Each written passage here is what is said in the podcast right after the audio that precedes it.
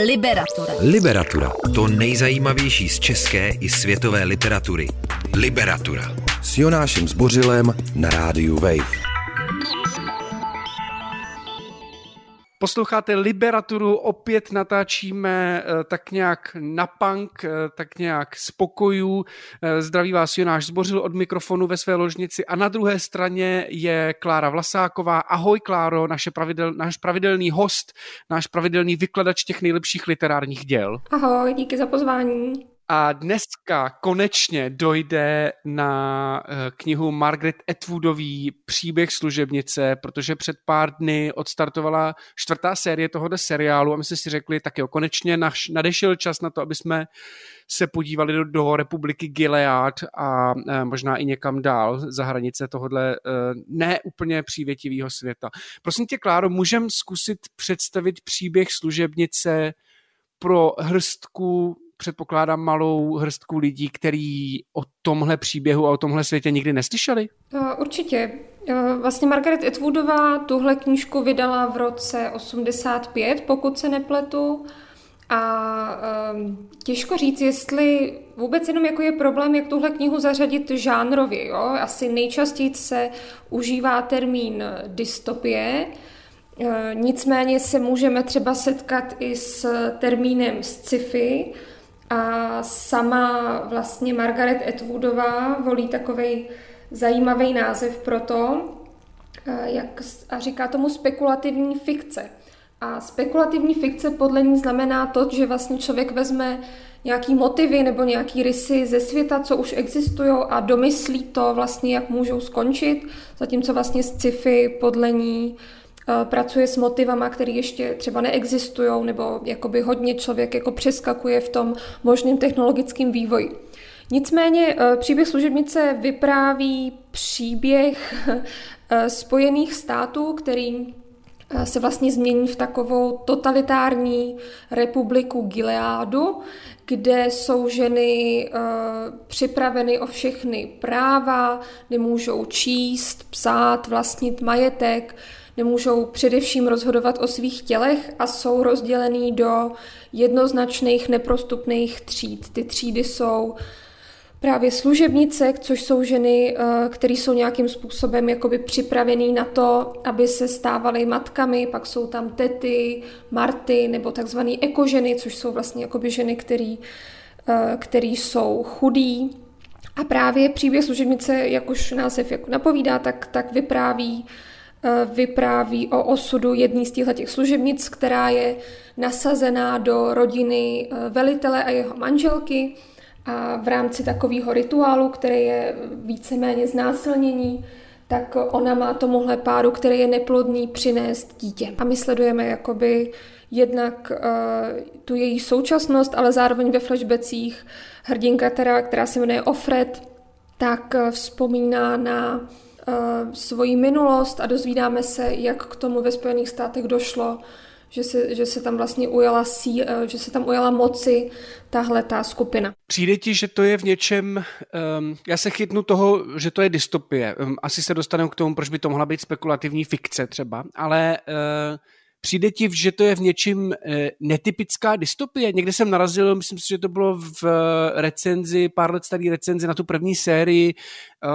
na našem rádiu Wave, kdy Táňa Zabloudilová píše něco o tom, že to není až tak moc o tom, o tom jako popisování, jak funguje ten svět té republiky Gileádu, kde se ženy zotročují na to, aby přinášely dě- děti, ale že to je daleko víc takový subjektivní pohled týhletý Offred, respektive June, té protagonistky té knížky, která to vlastně celý vypráví v první osobě.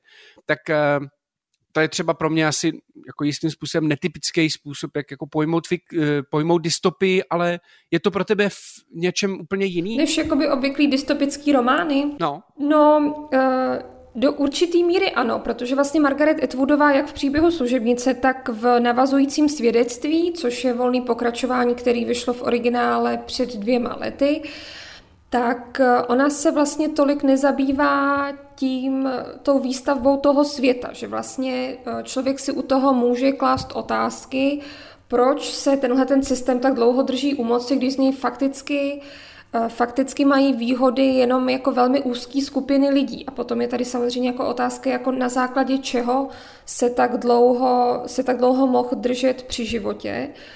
A to subjektivní hledisko, jednak teda tý Ofres v příběhu služebnice a ve svědectví jsou to potom jakoby tři hrdinky, které v tom Giládu naopak žijí a dlouhodobě a vlastně s tím nějak jakoby spolupracují, tak je tady určitě, určitě jakoby důležitější než to, že by nás Etwoodová nějak jakoby zavalila Eh, zavalila vlastně jako historií tohohle jakoby fiktivního světa, nebo prostě jakoby řešila ty, ty mocenské struktury, jak se k tomu staví ostatní státy. My samozřejmě jakoby víme, že část lidí se snaží prchnout do Kanady, což je jako legrační, protože Etwoodová je z Kanady, takže Kanada je vlastně tam taková jakoby země, kde se člověk může zachránit. Ale ty pozornosti, eh, ty pozornosti těm, tomu jako globálnímu pohledu ona tolik eh, nedává. Nic, a vím, ale nicméně je vlastně pravda, že víme, že problémy s plodností uh, začaly ve světě na základě blíže nespecifikované ekologické krize. To je vlastně ještě hodně, hodně zajímavý zmínit. Na rádiu Wave posloucháte Liberaturu. Dnes se s Klárou Vlasákovou bavíme o knize Margaret Atwoodové příběh, příběh služebnice, respektive asi tak trochu jako obíháme i kolem eh, seriálu, který má teď venku čtvrtou sérii. Eh, Kláro, já jsem se tě vlastně jako ještě nestačil zeptat, jak se ti vlastně příběh služebnice líbí? Eh, možná můžeš začít knihou. Jak a proč se ti vlastně jako zaril pod kůži? Já jsem Margaret Atwoodovou znala, znala předtím, než jsem si přečetla tuhle její pravdě, jednu z jejich pravděpodobně nejslavnějších knih. A musím říct, že jsem se právě trochu bála toho hypu a, a té slávy, a vlastně samozřejmě s tím se pojí určitý čtenářský očekávání, ale ta knížka je, je dost trhující, no. A jsem, jsem určitě ráda, že jsem si ji přečetla právě před, um, právě předtím, než jsem se dívala na seriál. A to, co, je, to, co mi na ní přijde vlastně úplně skvělý, je to, co zároveň jako Etwoodová v čem fakt exceluje a to je uh, jako unikátní pohled eh, hrdinek, který procházejí nějakou těžkou historickou nebo jako osobní zkouškou a zároveň eh, ty hrdinky nejsou jednoznačně jako pozitivní. Jo? Vlastně Margaret Atwoodová i napsala před pár lety takový poměrně diskutovaný článek, který se jmenuje Am I a Bad Feminist, kde vlastně se, dá se říct, vymezuje proti určitému esencialistickému pojetí feminismu, kde právě píše o tom, že ona by jako nerada, aby ženy byly prezentovány ať už teda jako ve fikci nebo v našem, našem reálném světě, jako určitý andělský bytosti, který nedělají chyby. Tak to musím říct, že, že v jejím psaní se určitě neděje. Uh, mě strašně zaujala otázka, kterou prý Atwoodoví uh, její čtenáři pokládali, uh, a to sice, jestli je příběh služebnice feministická kniha. Určitě, určitě to feministická kniha je.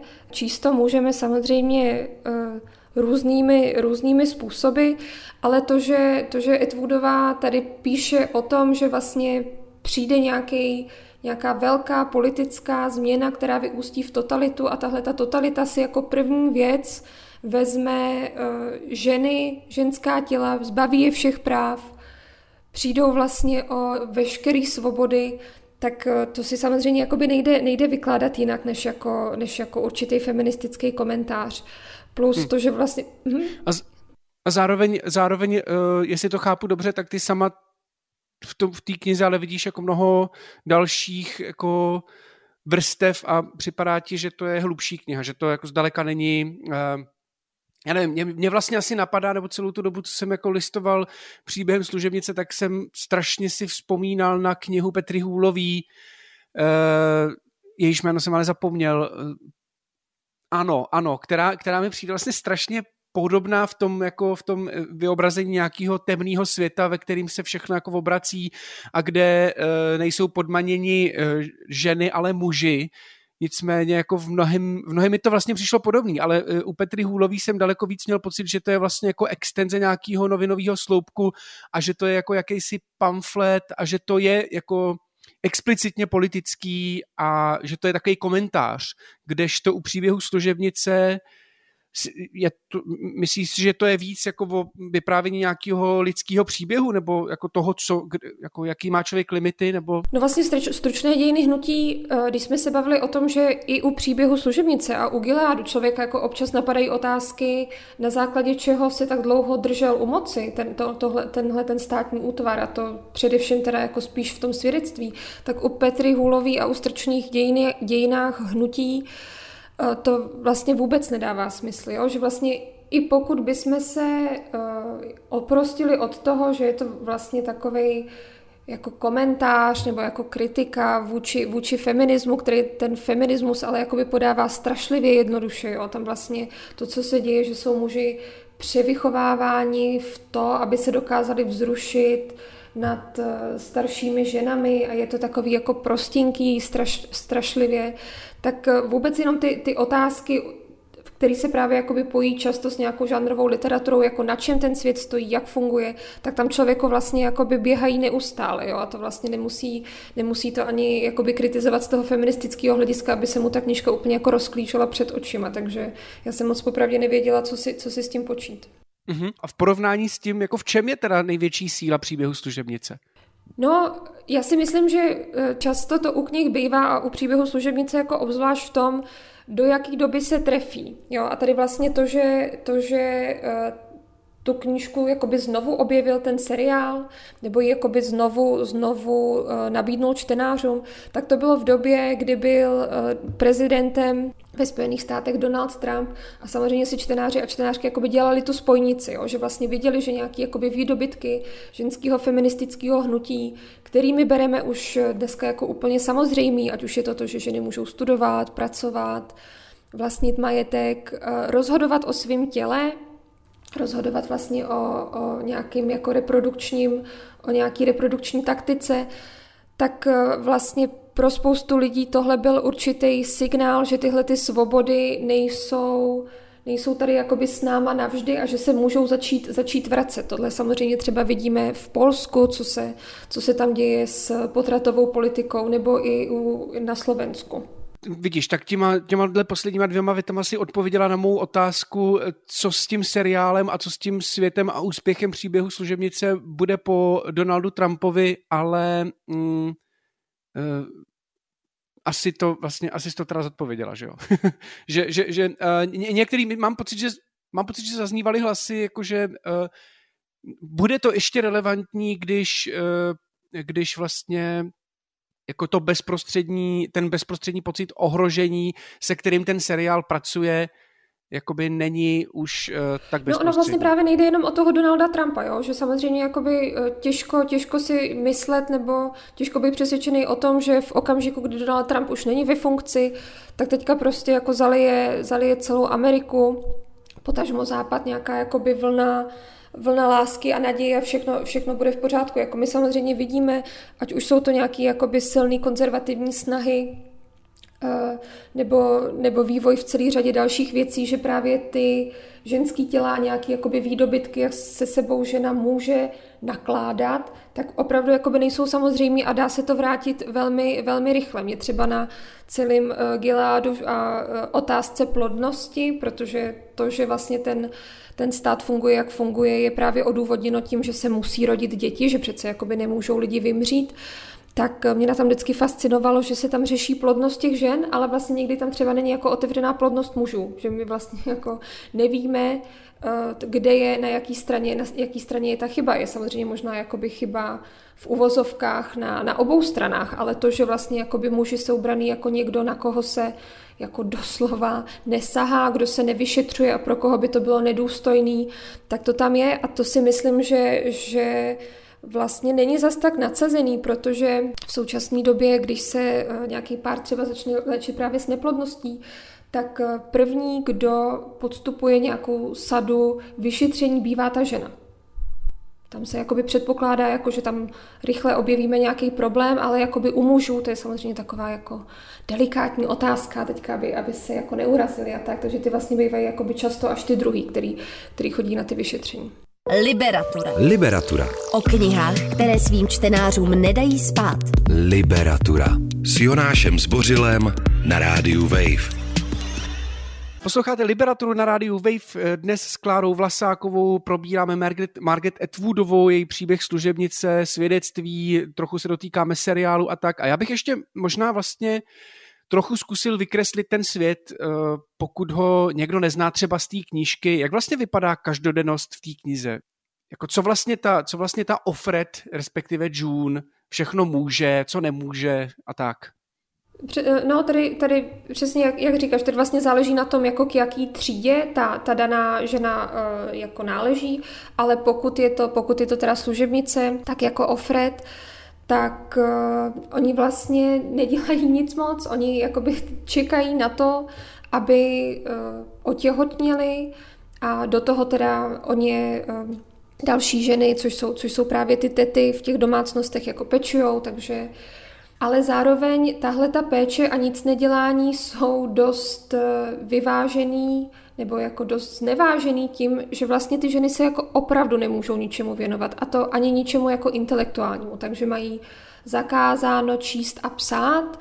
A právě v příběhu služebnice uh, jsou takový zajímavý scény, že když se Ofred začne zbližovat s velitelem který v té v domácnosti, domácnosti a začne se s ním jakoby zbližovat nad úroveň toho dovoleného zbližování, tak oni spolu jako hrajou Scrabble, což, což jako on ví, i ona ví, že vlastně je to, je to zakázané, aby ženy vůbec přišly do, do kontaktu s, se slovy. A tady Margaret Atwoodová eh, v rámci toho zákazu čtení a psaní navazuje dost jakoby silně na, nějakou, na nějaký druhovlní feministický uvažování o jazyku, který bylo pro, pro druhou vlnu uh, taky, dost, uh, taky dost důležitý. A třeba vlastně vlivná francouzská filozofka Hélène Sisu napsala takový esej Smích medúzy, asi myslím v 70. letech, kde vlastně postulovala, že je důležitý, aby žena eh, se dokázala napsat a aby právě psaním našla cestu vlastně zpátky ke svým pocitům a tělu, ze kterých byla odcizena právě tím jazykem. A Sisu uh, říkala, že vlastně určitý jako novej nebo nějaký jako eh, rebelantský způsob psaní umožní ženě, aby to slovo dobila. A tahle, eh, tyhle myšlenky její jakoby v té době dost rezonovaly a právě myslím, že je vidíme, že je vidíme v určitý míře zpracovaný i v příběhu služebnice. Myslíš si, že příběh služebnice, který vyšel v roce 85, nějakým způsobem zestárnul, nebo, nebo naopak uh, zůstává velmi aktuální. A teď nemyslím jako to seriálové zpracování, ale vyloženě ta kniha. Jako mě, mě zajímá, jestli, jo, jako třeba pokud se feministický hnutí a to, co vlastně uh, feministky chtějí ve společnosti za změny, jestli se nějakým způsobem posunulo, tak, tak uh, má ještě smysl tuhle knihu číst? Jako posunulo, ale je to prostě jako tak krok zpátky, krok, krok teda vpřed a dva, dva kroky zpátky. Jakože určitě to samozřejmě hmm. smysl, smysl má číst. Um, tady vlastně je jakoby strašně zajímavý, když si člověk studuje nebo když právě čte, ať už je to příběh služebnice, anebo třeba, jakoby bych ještě jmenovala jiný velmi uh, slavný seriál feministický, což je Mrs. Amerika, který vypráví o o Americe v 70. letech a feministickém hnutí. A co tyhle, ty, tyhle ty dvě díla spojuje, tak je to, že uh, manželka velitele v domácnosti, kde Ofred bydlí, která se jmenuje uh, Sirina Joy, tak je částečně inspirovaná Phyllis Schlafly, což byla taková... Já jsem si to myslel.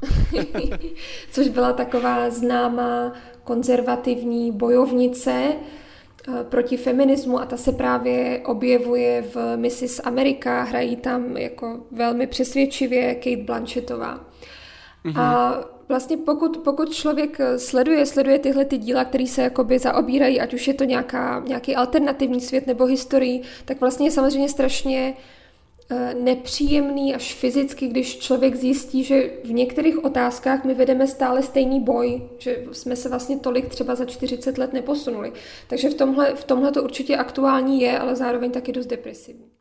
Mně ještě napadlo, že Uh, Margaret Atwoodová v té předmluvě uh, nového vydání příběhu služebnice, uh, aspoň v tom českém to člověk najde, píše, že se snažila nevymýšlet žádný jakoby vynálezy, že, tam, že se tam nesnažila dát nic novýho, že vlastně pracovala jenom s věcma, který už se historicky nějak staly, že, že, že jako pracovala s věcma, který Eh, nevím, zažila za druhé světové války nebo viděla v nějakých prostě, jo, jako, že pracovala vlastně s historickýma důkazama nebo indiciema. Myslíš si, že tak, jak to bývá u některých dystopických knih, se příběh služebnice dá číst jako takový návod, jak pozorovat, že se eh, třeba politický režim kolem tebe začíná jako eh, radikalizovat, zpřísňovat, že jako, víš, víš trochu, co mám na mysli? No tady, tady přesně jakoby se dostáváme k té spekulativní fikci, jak jsme se o tom bavili na začátku, mm-hmm. že ona přesně jakoby vychází z nějakých jako indicí, které kolem ní v té době už, už existovaly, což myslím, že je hodně zajímavý. Jako návod eh, to těžko říct, jo, že eh, samozřejmě pokud člověk eh, tu vlastně žije v eh, určitém uspořádání, tak si nějakých jakoby změn drobných jako nemusí všimnout a může skončit jako, jako ta žába, která se, která se postupně uvaří. Byť mi teda uh, nějaký biolog říkal, že je to naprostý nesmysl. Dobře, ale jako metafora žába, se to podle mě uchytí, jakmile, protože... Přesně, jako metafora je to dobrý, ale že žába, jakmile se začne ožívat voda, tak jako vyskočí a není hloupá, ale, ale jako metaforu to, metaforu to všichni známe. Ale um, jakoby v tomhle je to určitě, v tomhle je to určitě složitý jakoby soudit, ať už knižní postavy nebo historický, s takovou tu otázkou, proč jste s tím něco neudělali, proč jste si toho ne, nevšimli, nevšimli dřív. No? Že my samozřejmě se můžeme ptát, co nám bude vyčítat generace našich dětí nebo našich vnoučat. Hmm. Bude to jako klimatická krize, že jsme, že jsme si to jakoby nechali tak tak vlastně, eh, že jsme se tvářili, že se, že se nic neděje, nebo třeba bude to způsob, kterým se stavíme k migrantům. Takže vlastně všechny, všechny tyhle ty výčitky do budoucna jsou, jsou určitě nějak relevantní. Liberatura s Jonášem Zbořilem na rádiu Wave. Liberatura. Liberatura dnes o Margaret Atwoodové a jejím příběhu služebnice s Klárou Vlasákovou. Kláro, um, venku je čtvrtá řada seriálů, myslím, že jsou venku zatím tři díly. Zároveň Margaret Atwoodová po 30 letech navázala na příběh služebnice volným pokračováním svědectví. Eh, já si to představuji jako takovou křižovatku a, eh, a, a nevím, jak moc teď ten seriál a to, co vlastně s tím příběhem dělá dál Margaret Atwoodová, se od sebe vzdalujou. Mm-hmm. No vlastně ve svědectví je nejdůležitější to, že um, ona to vypráví právě z hlediska postav, který v tom Giládu žijou. Vlastně tady je třeba pro mě byla hodně působivá, uh, působivá postava Agnes, což je taková mladá, mladá holka, která se v Giládu narodila a vlastně nepoznala nic jiného, než, než právě to, jak ten Gilád funguje. A vlastně tou její jako nedospělou optikou my, my zjišťujeme, že vlastně i v Giládu člověk může jako prožít celkem jako normální dětství a, a chvíle, chvíle štěstí, to je jako hodně, hodně zajímavý. A dozvídáme se tady třeba i backstory e, vlastně tety Lídie, která, což je, což je taková jako zlomka hlavní, tak tady, tady, tady se dozvídáme, jak se, jak se k tomu dostala. A tohle jsou vlastně všechno jakoby strašně zajímavé věci, nicméně je to jako spíš rozšíření toho, toho fikčního světa, že se vlastně díváme, um, že se na to díváme z hlediska uh, dalších postav, ale pro mě čtenářsky to určitě bylo šťastnější rozhodnutí od Margaret Atwoodový, než kdyby se rozhodla, že naváže na příběh o Fred, respektive June a nějakým způsobem ho dovyprávěla. Připadalo mi to, připadalo mi to určitě zajímavější. Takže bys tu knížku doporučila?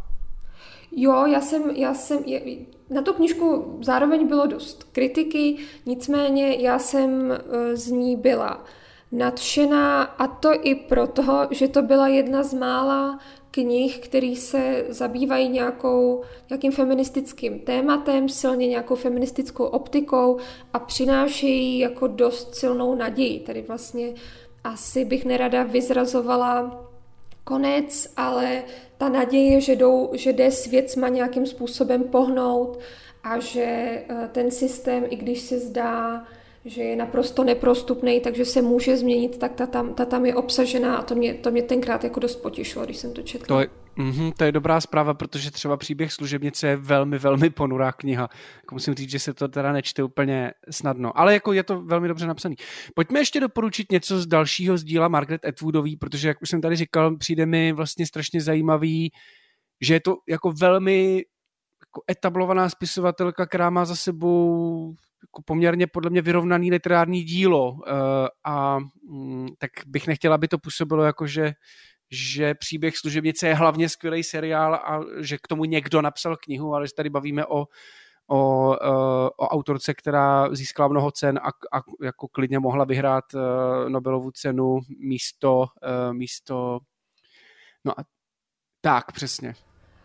No, jak, jak no, to je, to, je, to je vlastně otázka, jestli ta no, Nobelova cena teda někdy doputuje, když, když v tom roce asi 2013 právě získala tu Nobelovku ta Alice Munrova, což je teda taky jako vynikající spisovatelka, ani bych je, ani bych je neporovnávala, ale Etwoodová, Etwoodová by si určitě, určitě zasloužila. No, co se týče doporučení, tak tady asi mi spíš přijde, že člověk vlastně nemůže moc sáhnout vedle Eh, mně se hodně líbila její, eh, její vlastně fikce, histori- nebo historický román Alias Grace, který byl mimochodem taky, pokud vím, eh, převeden do seriálu, ale neviděla jsem ho. A to je vlastně román, který vypráví na základě skutečných událostí o, o vraždách, ze kterých byla obviněna taková mladá, mladá služebnice Grace a uh, přijíždí za ní psychiatr a vlastně my na základě jejich vzpomínek jako se snažíme zjistit společně s ním, jestli ten čin fakt spáchala nebo jak, jak k tomu došlo. Um, potom určitě i věci typu Penelopiáda nebo Muzeum z Kamenělin. Vlastně fakt mi přijde, jako že, že, že by šlo sáhnout pod celkem cokoliv, čemkoliv. Teď jsem chtěl, no, teď jsem chtěl říct, že si pamatuju, že ono to je sice asi 10, možná 15 let, co jsem tu knihu čet, ale Muzeum z Kamenělin jako čistá vztahovka, ale velmi jako jak to říct, jako tě, těžko se čte, ale je teda neuvěřitelná, eh, to si pamatuju, že, že, že to se mnou hnulo. A nedávno jsem přemýšlel, jako jaký dobrý milostní knihy číst, myslím, že se mě na to ptala kamarádka a spisovatelka Zuzana Kultánová a já jsem vlastně vůbec nevěděla, pak jsem si, až teď jsem si vzpomněl, že muzeum z Kamenělin je jako velmi dobrá vztahovka. Bude muset asi někdy probrat pořádný vztahovky v literatuře. Um, no a ještě vlastně, co říkáš na tu tendenci uh, Netflixu, HBO a dalších VOD služeb uh, a vlastně jako obecně televizní produkce, který sahají čím dál víc po, po různých dystopických knihách a, um, a prostě hledají, teď, teď nedávno vlastně vyšel Krásný nový svět, um, jakoby, jakoby lidi zase hledali jakoby zjistili, že vlastně nejlepší náměty stejně jsou v knížkách. Myslím si, že, že je to často, že se to vlastně často veze na nějaký vlně, jo? že třeba eh, všimnou si producenti, že eh, příběh služebnice měl takový ohlas, tak vlastně taky, taky sáhnou po nějakých, po nějakých seriálových, seriálových tématech. Myslím si, že uh, dystopických tématech pro, pro seriál jsem chtěla říct. Myslím si, že v tomhle uh, má podobný postavení i ten feminismus, protože úplně nemám pocit, že by producenti nebo, nebo lidi, kteří o tomhle rozhodují, byli tak třeba zapálení pro myšlenku feminismu, ale vidí, že, že ty témata nějakým způsobem jakoby táhnou diváky a divačky, že, se na to, že to lidi jako zajímá, takže třeba na základě právě Mrs. Amerika vidíme víc a víc seriálů, které jsou vyprávěny z ženské perspektivy, ale co se týče jakoby vůbec samotného převádění z knih do, do seriálu, tak to je určitě jako super, ale jak vidíme na příběhu služebnice, tak možná by bylo dobrý si říct v určitý moment dost, no, protože já jako se vsadím, že to můžou eh, scenáristé vytěžovat do nekonečna, ten Gilead a přidávat jako nový a nový linky a motivy. Nicméně je otázka, jestli se na to ještě někdo bude dívat. Takže čtvrtá řada, čtvrtá řada nic moc? Radši, radši sáhnout po, po Etwoodových knihách? To já, to já jakoby nechám na, na posluchačích, posluchačkách, jak jsem, jak jsem říkala, tak já jsem vlastně to vzdala u té druhé řady, možná jsem k tomu jako příliš nespravedlivá a ta druhá řada potom se třeba nějak jako výrazně zvedla a třetí už byla skvělá. To, to klidně se ráda, to se klidně ráda dozvím, ale už jsem vlastně tomu ten čas nevěnovala. Dobře. Já jsem rád, že jsi věnovala čas knihám, který jsme tady mohli provídat v Liberatoře. Kláro, moc díky, eh, že jsi na mě zase udělala čas a eh, těším se, že se zase brzo potkáme u nějaký fakt skvělý knihy nebo minimálně v parku s kočárama. Já taky děkuji za pozvání. Tak se měj hezky. Ahoj. Ahoj. A loučím se i s našimi posluchači, eh, taky se na vás těším u další knihy a mějte se krásně. Čteš si v tramvaji, ve vaně i pod peřinou? Přidej k tomu podcast Liberatury a poslouchej kdykoliv a kdekoliv. Více na wave.cz lomeno podcasty.